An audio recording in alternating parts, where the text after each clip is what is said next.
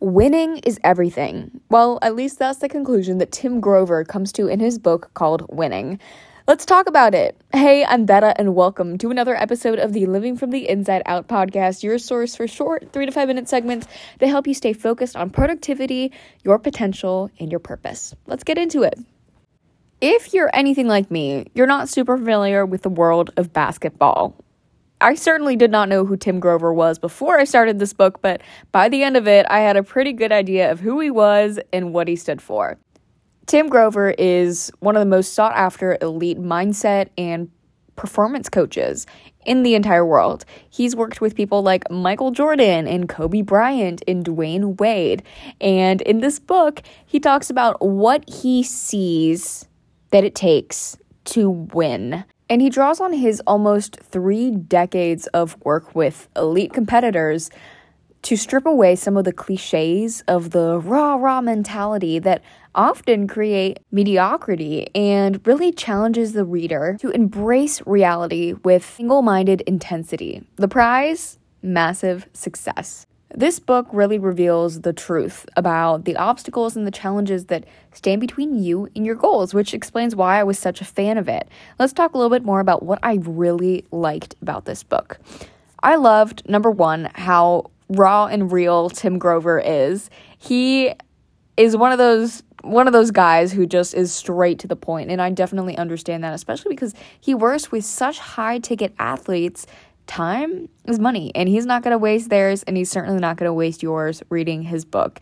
He delves into 13 rules for winning and one of my favorite things is that he makes point not to number them because he thinks that hierarchy is given when we attribute numbers to certain concepts. So, for example, even though there are 13 rules, every single one of them is number 1 number one. So, me listening to the audio version of this book um, got slightly confused at times, but, anyways, it, it was really funny because it just goes to show that when he believes something, he carries it into every aspect of his life. And that certainly is very true when it comes to his philosophies about winning. I'm going to be in the next couple of episodes detailing my favorite of the 13 rules for winning, but the one that stuck out to me the most at this moment was this one quote Winning is the ultimate gamble on yourself. End quote. The entire book is really riddled with a lot of these really deep and insightful spurts of knowledge that will definitely help to improve your worldview and just improve the way that you see winning in your everyday life. Something that I didn't like was that this book was extremely intense. Um, some of the rules are things like winning is selfish, winning takes you through hell, and if you quit, that's where you'll stay. So that's kind of the vibe of this book, and it was a bit intense for me, but at the same time, I understand the intensity. I mean, when he's working with such elite candidates, he's got to be straight to the point. I respect that.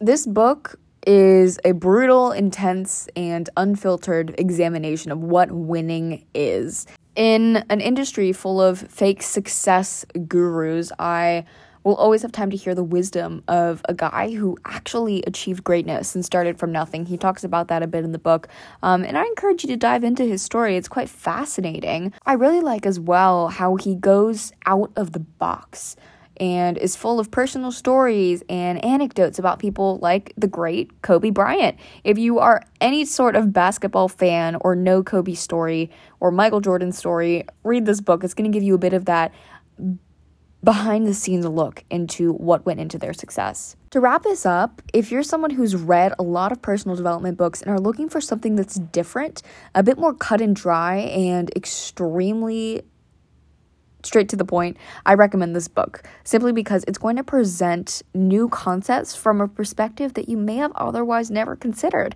And it certainly has opened up my mindset when it comes to winning, discipline, and dealing with the daily challenges that we all will face along our journeys to achieving our goals. That's it for this really brief synopsis of what I liked and didn't like about Tim Grover's winning. A link in the description of this episode will have more details. I'll see you in another episode. Bye for now.